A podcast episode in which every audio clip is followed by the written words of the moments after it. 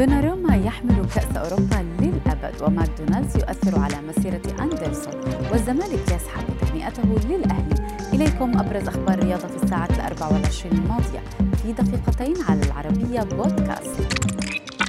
خلد محطم قلوب الإنجليز دوناروما انتصار منتخب بلاده إيطاليا بلقب اليورو عبر حمل الكأس على ذراعه طيلة حياته؟ كيف؟ بوجه كبير على ذراعه اليسرى. الكأس حمل أيضا ألوان علم إيطاليا وتاريخ تحقيق البطولة. يذكر أن دوناروما اختير كأفضل لاعب في المسابقة وهي المرة الأولى التي يفوز فيها حارس مرمى بالجائزة.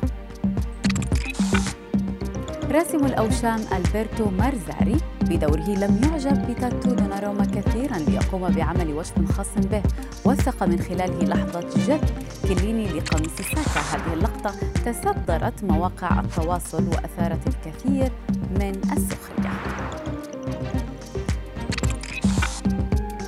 كان من الممكن أن يكون نجم مانشستر يونايتد الأفضل في العالم لولا حبه لماكدونالدز والكلام على لسان رافائيل دا سيلفا لاعب المان يونايتد السابق حيث أشاد بزميله أندرسون واعتبر أنه كان بإمكانه تقديم الأفضل في مسيرته لولا عشقه للوجبات السريعة.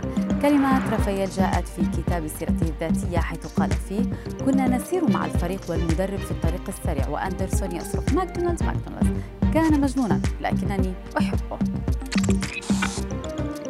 بعدما كسر العديد من الأرقام القياسية داخل المستطيل الأخضر حطم النجم الأرجنتيني ليونيل ميسي رقما قياسيا افتراضيا عبر وسائل التواصل الاجتماعي بعد فوز منتخب بلاده بلقب كوبا أمريكا للمرة الأولى في تاريخه.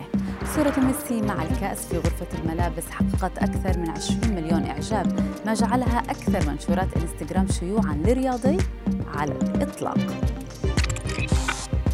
بعد ساعات قليلة من تهنئة نادي الزمالك لمنافسه الأهلي بلقب دوري أبطال أفريقيا سحب الزمالك التهنئة بسبب اعتراضه على ما أسماه عدم مهنية صفحات النادي الأهلي في التعامل مع التهنئة. من جانبها تقدمت قناة الأهلي باعتذار رسمي لإدارة الزمالك موضحة أن أحد العاملين بالسوشيال ميديا نشر تعليقا لا يليق تجاه الزمالك وتم تحويله للتحقيق تمهيدا لفصله.